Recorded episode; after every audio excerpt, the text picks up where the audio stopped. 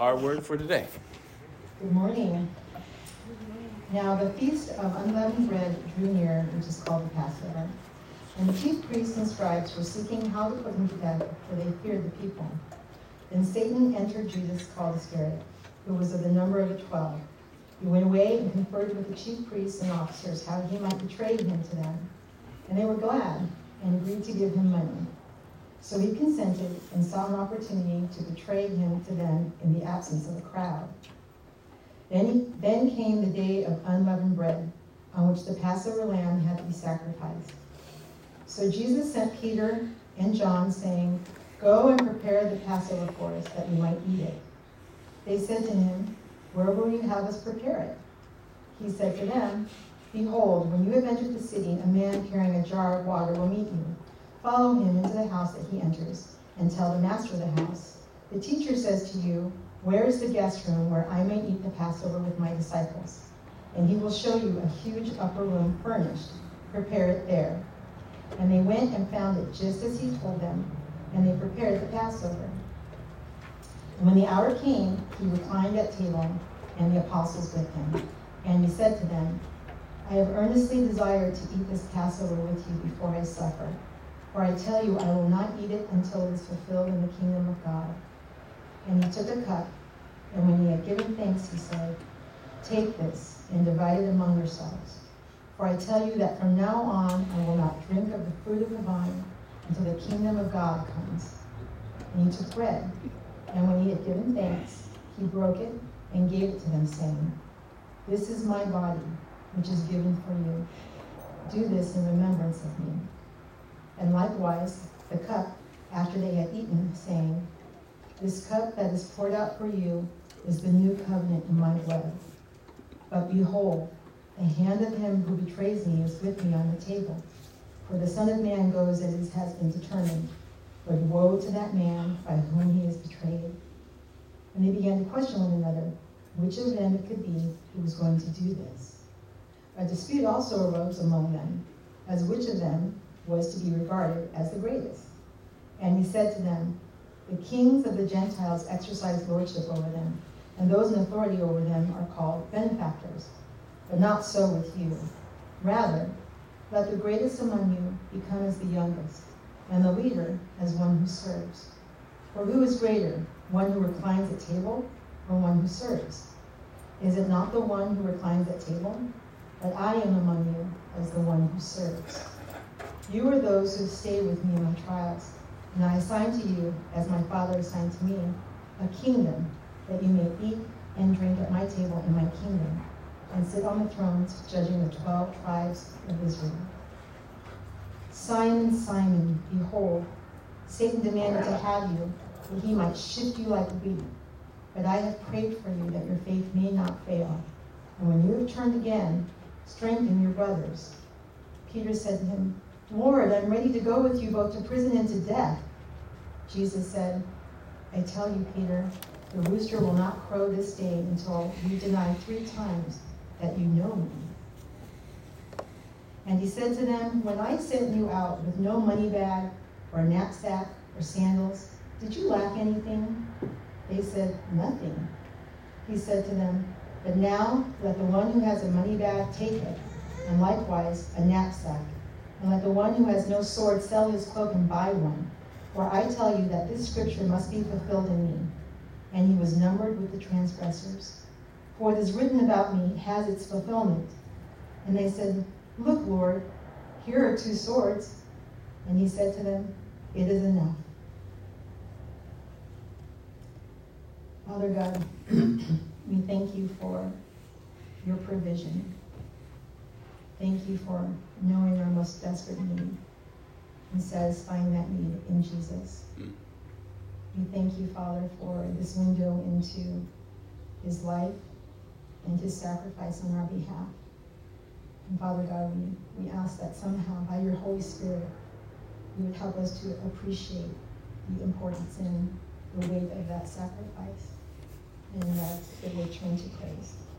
We ask this in Jesus' name. Amen. Thank you, Jackie. So we eat to remember and to have hope for tomorrow. And So, we're talking about the Lord's Supper. This is what Jesus institutes here in our text today. And we don't want to approach the table lightly as something we just always do, but understand truly why it is that we partake in this meal. In the last few weeks, for us as a family, we've had the opportunity of being around family, both Stacy's folks who are here and my folks a few weeks ago in Arizona. And as family is gathered, as we're having that fun, there are stories that have been told. Like I confronted my aunt for a scary story she told me as maybe an eight year old that has haunted me ever since because people can lick hands too. It's so creepy. Uh, let me tell you the whole story some other time. But so some of the stories that we tell around these tables are like good confessional like moments, right? Some of them are a little more harrowing, and um, they are all forming those family stories that you have. You can probably think of it as we approach Thanksgiving, you're preparing to rehash some of those family lore that you've grown up with and been around. And these are the things that actually establish the identity of the family. And for most of us, these are stories that happen around the table. And those stories, when they come up year after year, are well known.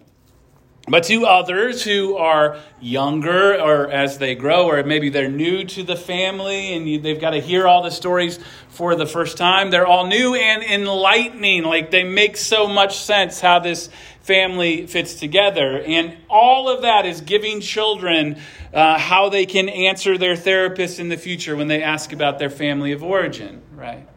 Just tell the truth by the stories that you've told. And one writer says one of the things that binds us together is remembering the past. Remembering the past can strengthen our love for one another in the present. It may strengthen our love for one another as families. We have photos and videos to remind us of days gone by. Some past events become part of the family tradition and are told over and over again because they're particularly significant or humorous. So here we have a story that is particularly significant to those in the family of Christ. And most of these family stories that we tell are told during what? During meals. As we like to eat, it's human tradition. It anchors us, it comforts us, and it stirs us on in these settings, and we need more of it. Like just a practical imploring to parents and families like, put the phones in a basket, make the kids sit at the dining room table, and have conversation a few times a week. And Israel had just such a meal that was specifically set up to capture, capture its story and to retell it every year. And it was the story of the Exodus out of Egypt, out of slavery, and into freedom. And this is the Passover meal that they're celebrating at this moment. It's a story retold in our text and it's given a new chapter that changes everything. Because there's enlightenment, there's some opening of this story at this meal that changes how we view it and how we partake in it. And this, you have to understand, is the central meal of Christianity. It's maybe, arguably, if you ask my Anglican friends, they will say, yes, it most definitely is the most important thing we do when we gather as believers share of this supper. And it's the truth that the Lord's Supper anchors us to the past and gives us hope for what lies ahead. It's a reminder, but also a promise for us. Tom Schreiner says, We retell Christ's death every time we celebrate the Lord's Supper, for remembering what Christ has done for us strengthens us for our present and for the future. So we eat to remember and to have hope for tomorrow. We have to think of what's going on in this text as Luke is retelling the story of Jesus' life and ministry. And you have the merging of the feast of the unleavened bread and the Passover meal. And this is what's going on. They've had those that are plotting to kill Jesus, right? They would like to end his teaching. He's stirring up the uh, regular folk and the religious elite would like him gone. So the chief priests and the officers, essentially the temple law enforcement, conspire with Judas, one of the twelve, to betray Jesus. And he goes on then seeking an opportunity to do that in absence of a crowd. And so that betrayal is going to come. And Jesus is going to be arrested. He's going to face the cross. We know how the story continues. But this day, at this moment, is the Passover. It's the day of the sacrifice of the Passover lamb. And Peter and John are sent by Jesus to prepare the meal and the place. And it's fascinating that no one knows the logistics here except Jesus, because his time is yet to come. Kent Hughes says of the Passover, he says that evening of the Passover was, would be observed in a home or a room um, reserved for the occasion. The lamb was roasted on a pomegranate spit inside the company, dressed in festive white, and reclined at tables with their leader at their head. And in Jesus' time, the celebration had added elements beyond the Old Testament's prescriptions. There was a Seder a set order of service, and the celebrants reclined while they ate because they were no longer slaves. And it was the host's duty to interpret each of the foods on the table as it related to their deliverance from Egypt. The bitter herbs recalled their bitter slavery. The stewed fruit, by its color and consistency, recalled the misery of making bricks for Pharaoh. The roasted lamb brought to their remembrance the lamb's blood applied to the doorpost and their eating of the lamb within their house, and the death's angels passing over them as it destroyed the firstborn of Egypt. It's a meal that is telling a story. And as the host of this meal, Jesus gives these elements new imagery for his followers. And it's exactly what Israel has been longing for. The cup can be taken and drank of and celebrated. So we just start with the truth that we eat to remember. Christian discipleship is primarily reminder. As long as I've been pastor to many of you, I doubt I have taught you a lot of new things. It has been mostly things you have heard before that you needed to be reminded of. And Jesus says in the Great Commission to go and teach new disciples all that I have taught you. And there will always be those that are new to the table, but most of us around the table know the stories, but we need to regularly remember them, to be well versed in them so that we can tell them to others. Peter, who is at this meal in his letter to the dispersed church, um, in 2 Peter 1, says, Simon Peter, a servant and apostle of Christ Jesus, to those who have obtained a faith of equal standing with ours by the righteousness of our God and Savior Jesus Christ, may grace and peace be multiplied to you in the knowledge of God and of Jesus our Lord. And then later in the chapter, he goes, Therefore, I intend always to remind you of these qualities, though you know them and are established in the truth that you have. I think it is right, as long as I am in this body, to stir you up by way of reminder, since I know that putting off of my body will be soon, as our Lord Jesus Christ made clear to me. And I will make every effort so that you, so that after my departure, you may be able anytime to recall these things. This is like a pastoral call. This is what ministry is to look like, that we would stir one another up by way of reminder. So, this is what we always endeavor to do as a church to remind each other of the good news of Jesus, and it happens for us in this meal. And here, Jesus is establishing the place of our story, what we're actually meant to remember.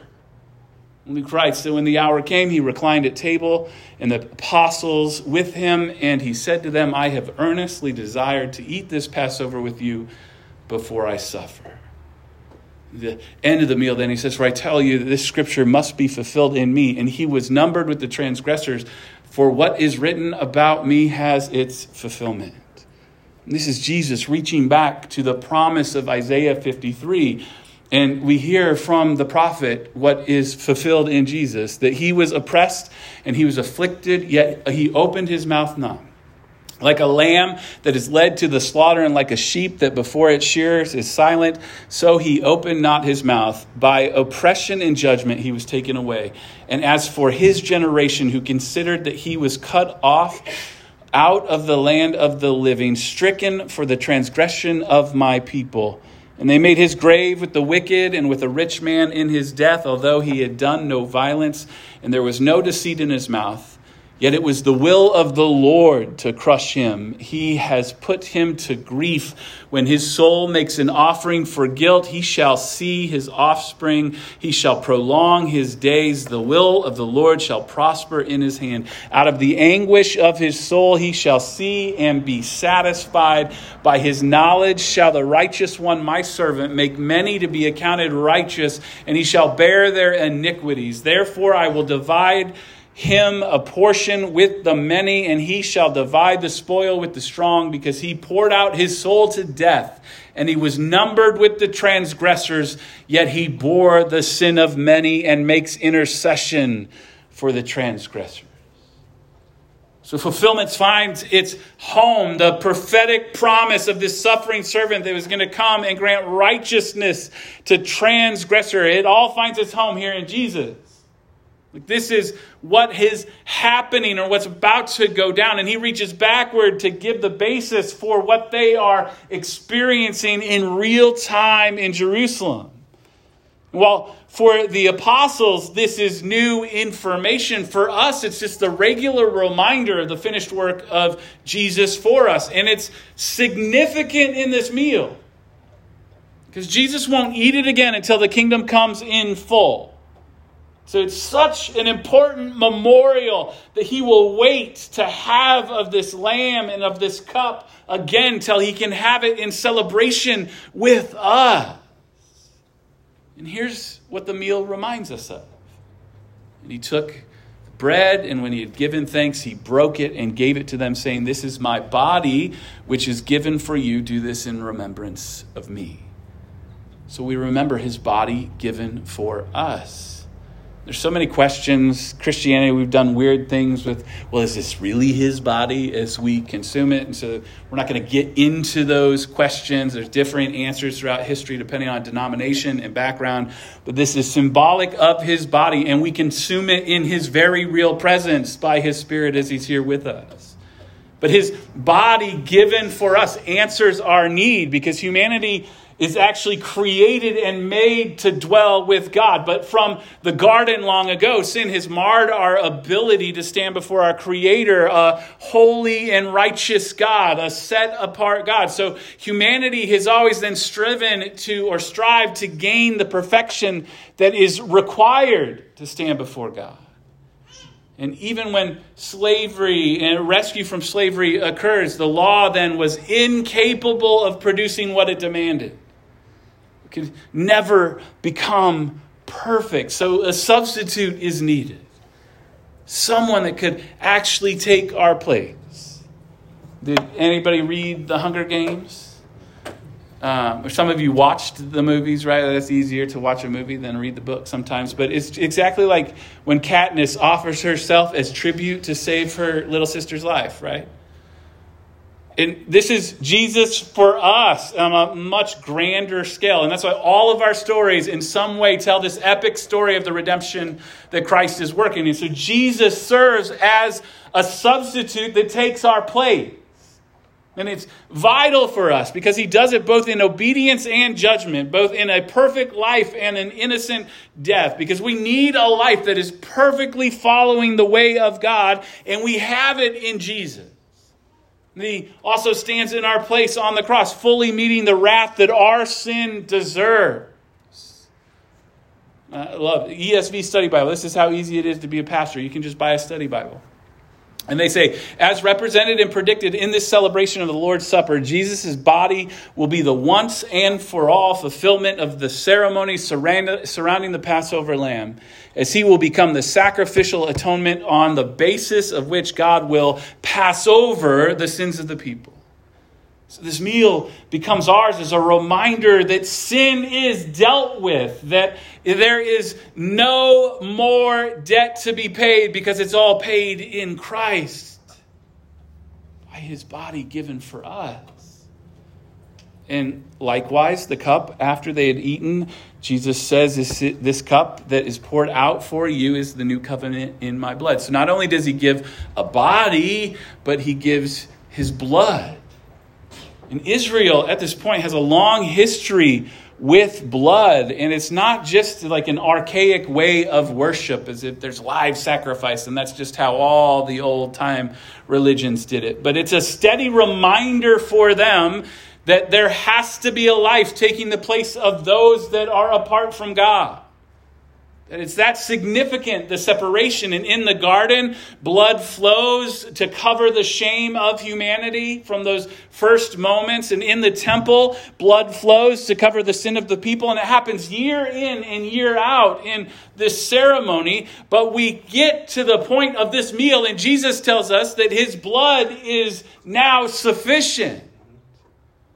The author of Hebrews will go further. He says, For since the law has but a shadow of the good things to come instead of the true form of these realities, it can never, by the same sacrifices that are continually offered every year, make perfect those who draw near. Otherwise, would they not have ceased to be offered, since the worshippers, having once been cleansed, would no longer have any consciousness of sins? But in these sacrifices, there is a reminder of sins every year, for it's impossible for the blood of bulls bulls and goats to take away sins.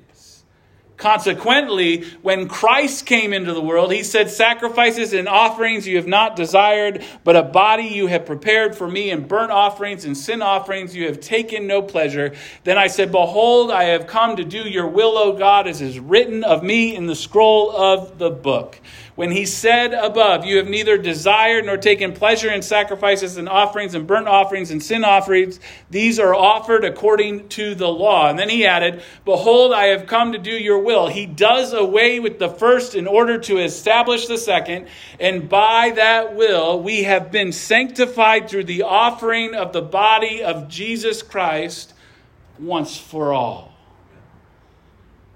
This is a new covenant by his blood. This is a covenant of grace by his sacrifice, of life in him. It's a new covenant that also was promised and finds its fulfillment in Jesus. See this to the prophet Jeremiah. Behold, the days are coming, declares the Lord, when I will make a new covenant with the house of Israel and the house of Judah, not like the covenant that I made with their fathers on the day when I took them by the hand to bring them out of the land of Egypt, my covenant that they broke, though I was their husband, declares the Lord. For this is the covenant that I will make with the house of Israel after those days, declares the Lord. I will put my law within them, and I will write it on their hearts, and I will be their God, and they shall be my people.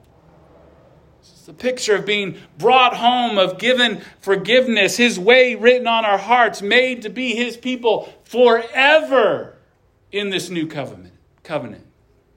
And this is what the meal reminds us of. This is the significance that we are declaring when we put the bread to our tongue and drink of the cup. And it roots us in the finished work of Jesus.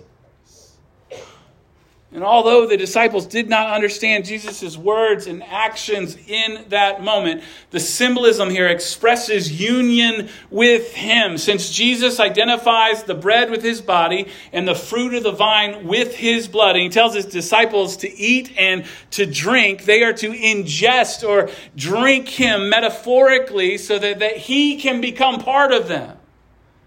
The symbolism here communicates union between the partakers and the body and blood of Christ. So, this is the gaining of his righteousness that is made ours, the reminder that his future is ours, that we exist now in union with Christ. And it's exactly what the rest of the New Testament will belabor to tell us. It's one writer, the Rankin Wilbourne, wrote a book called Union with Christ. He says, When I base my Christian life on my Christian experience, I become locked in the labyrinth of my own performance. I am only as sure of God as my current emotions and obedience allow. My eyes are fixed on myself. The gospel, the good news, is the way the Holy Spirit turns our eyes away from ourselves and unto Christ. And the gospel brings you into union with Christ. Christ enters your heart and gives you faith. And by that faith, you receive Christ in all of his fullness. And faith fixes your eyes on Christ and rests in him. And when we partake of this meal, it's a reminder that we are in him and he is in us. Sinclair Ferguson, old Scottish uh, theologian and pastor. I wish I could say it in his Scottish brogue, but he says, If I am united to Christ, then all that is his is mine. I'm going to keep reading the quote, but just think of the significance of that. All that is Jesus's, the creator and sustainer of the universe, all that is his is yours. So long as my heart, will, and mind are one with Christ in His Word, I can approach God with the humble confidence that my prayers will be heard and answered. This is huge for us. This is what drives our life the reminder that we are united with Christ because of His body given for us, His blood of this new covenant. And this is for those who believe. That you are justified, you are kept, you are given life to live. And this is all that this meal reminds us of. You're like, all that from this styrofoam stuff we take every week, Jonathan? I got finance approval to get better communion supplies. Don't worry. Amen. yeah, amen. It's the best, first amen all day from Phil. But this is the there, there is a kind of remembering that is meant to happen among us that summons afresh the truth that our whole lives depend upon the death and resurrection of Christ. And the Lord's Supper is meant to do that. So we eat to remember. Sorry. And we drink because we're thirsty in the Lord. But we, we also not only eat to remember, we, we eat to have hope for tomorrow.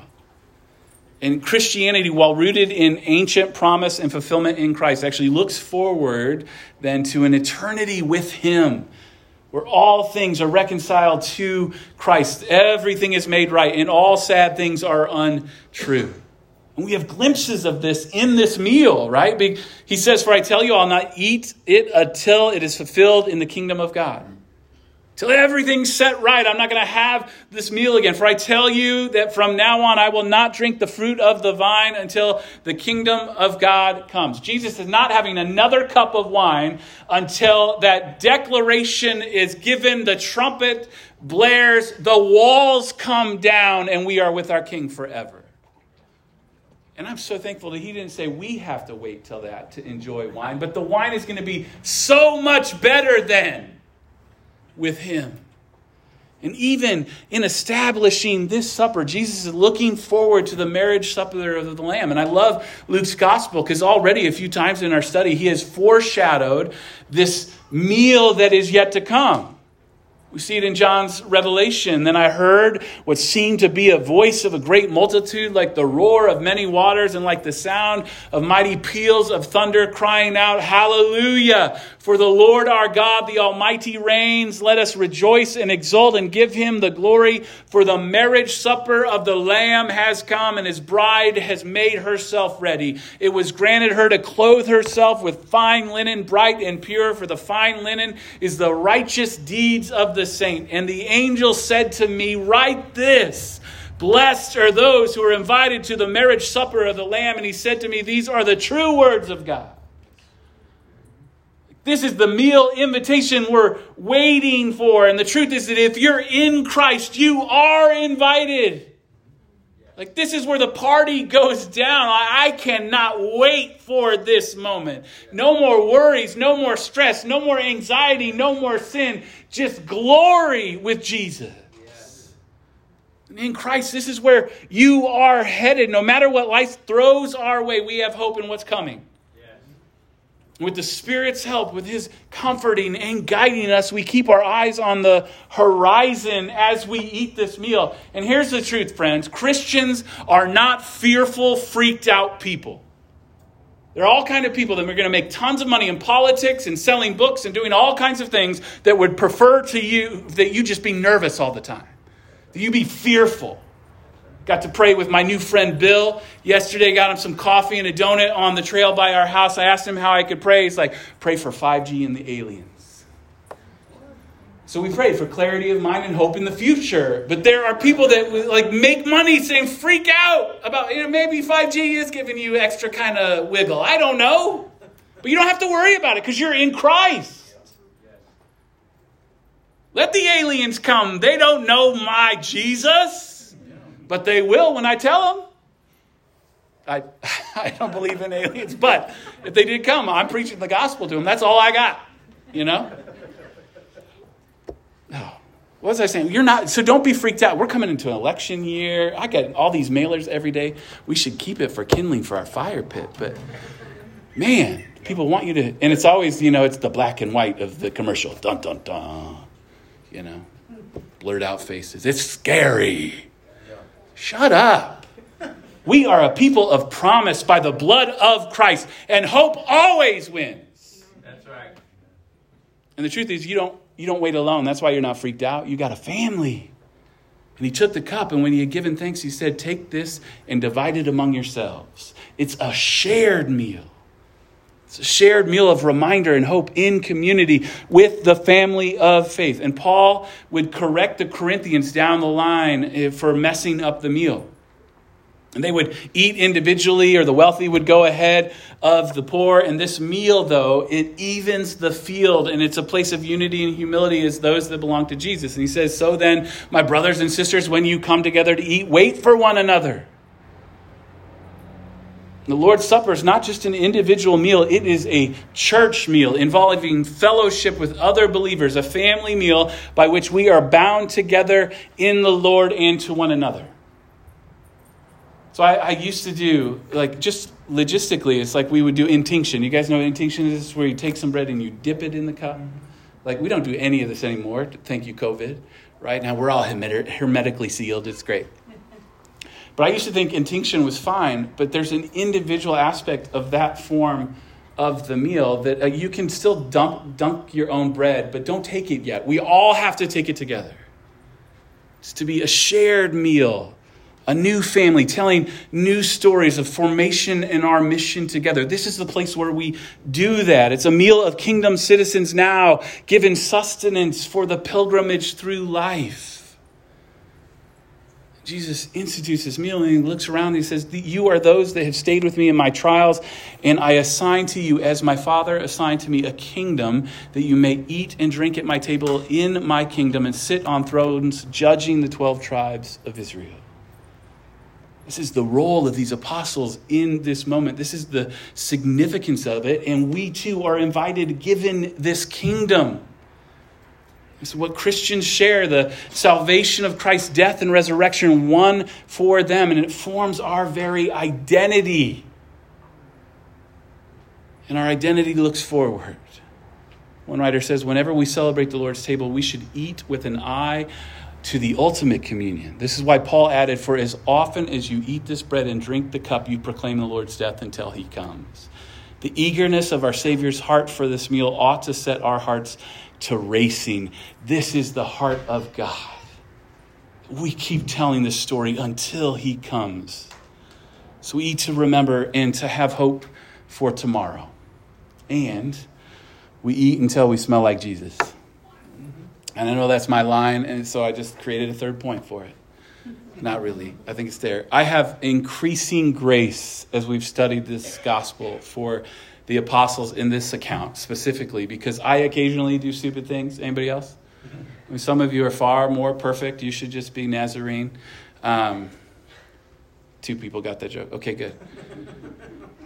But we, we mess up right? There, there's thankfully this is a covenant of grace, but we will sometimes talk in our, even our church, and it wasn't always that we did this, but we'll talk about how often we take communion. And some churches do it quarterly, some do it monthly, but we do it weekly. And for some, it's just like logistics and cost play into the decision. But friends, I promise I do not want to follow Jesus only when the logistics and finances are in order. Right? So we're, we're going to eat this meal always when we gather until we don't respond wrongly. Because in our text, we have concerning, immediate response to the institution of this meal by the apostles. These are the ones that are going to judge the 12 tribes of Israel. And look how they respond uh, first with betrayal, right? He says, But behold, like immediately from this, a new covenant, boom, this is so exciting, what you've been waiting for. But uh, behold, the hand of him who betrays me is at the table, for the Son of Man goes, it has been determined, but woe to the man by whom he is betrayed. And they began to question one another which of them it could be who is going to do this. Judas is in the room. For the price of a slave in the day, he will give up Jesus, and it will be his downfall. Like his story does not end well. There is steady temptation for all of us to give up Jesus for other idols and some coin. Even if betrayal is a, a one off, though. Because this is just Judas, right? And it's important. This has to happen. It's the will of the Father turn over the Son for our salvation. The rest of the guys at the table don't have it all together either, right? Because they go from which one of us could betray him to competing with one another. And he, Luke writes a dispute also arose among them. They, they've just been given the Lord's Supper. And a dispute also arose among them as to which one of them was to be regarded as the greatest.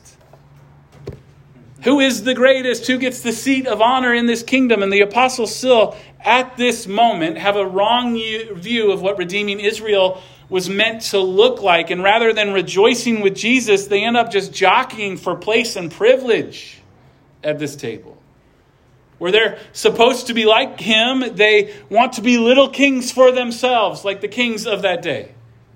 But Jesus says, But not so with you. Rather, let the greatest among you become as the youngest, the, the lowest in place, and let the leader as one who serves. For who is the greater, one who reclines at table or one who serves?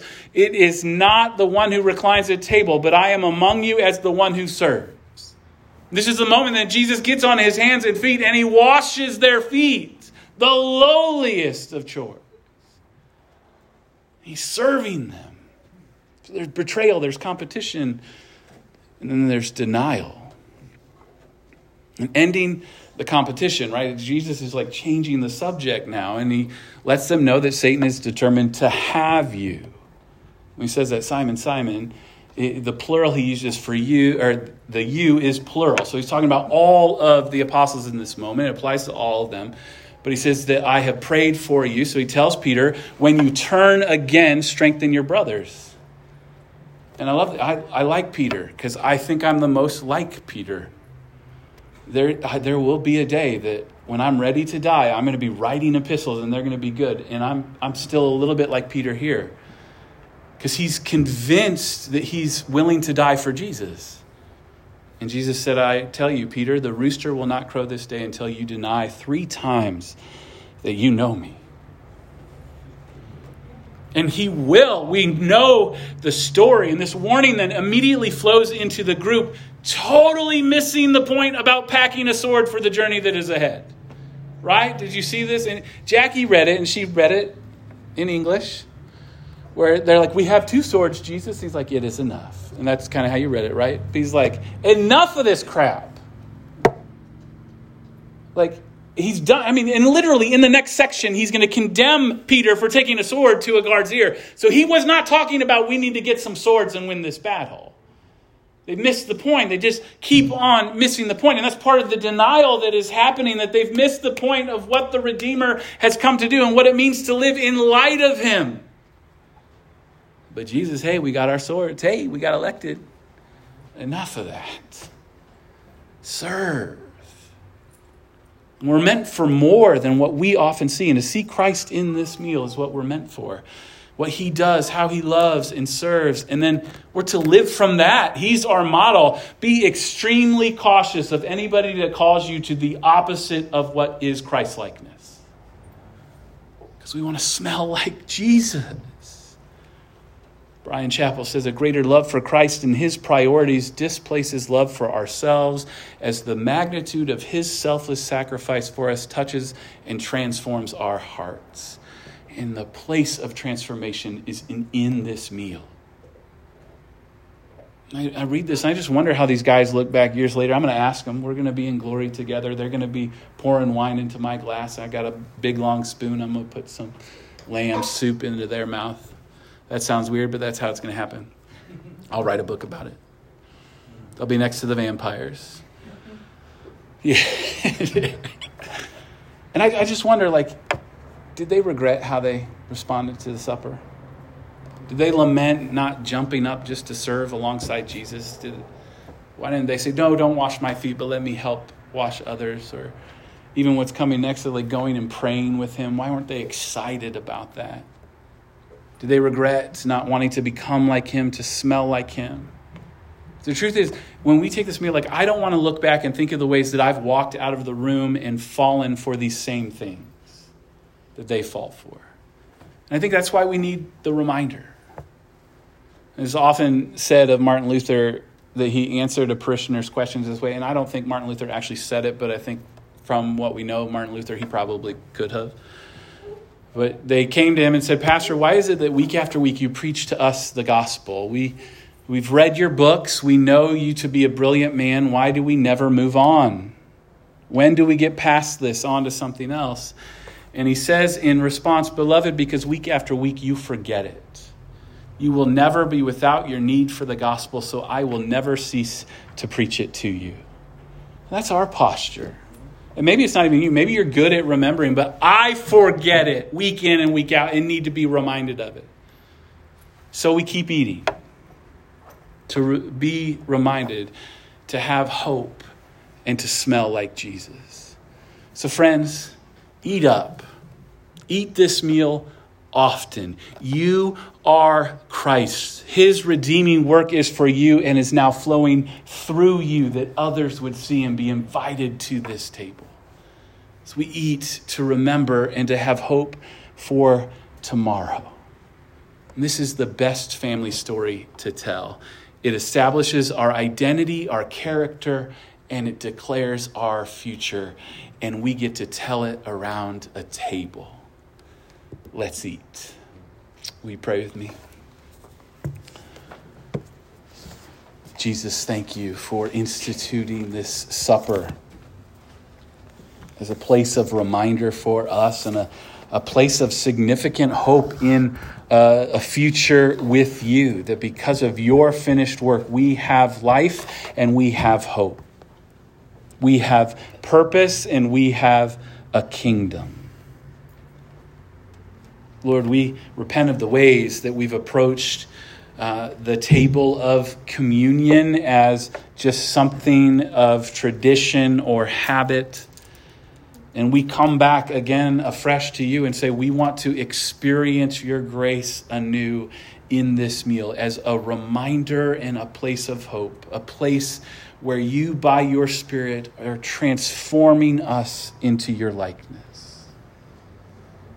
Do it so others will see and others will join the family and tell the stories of you.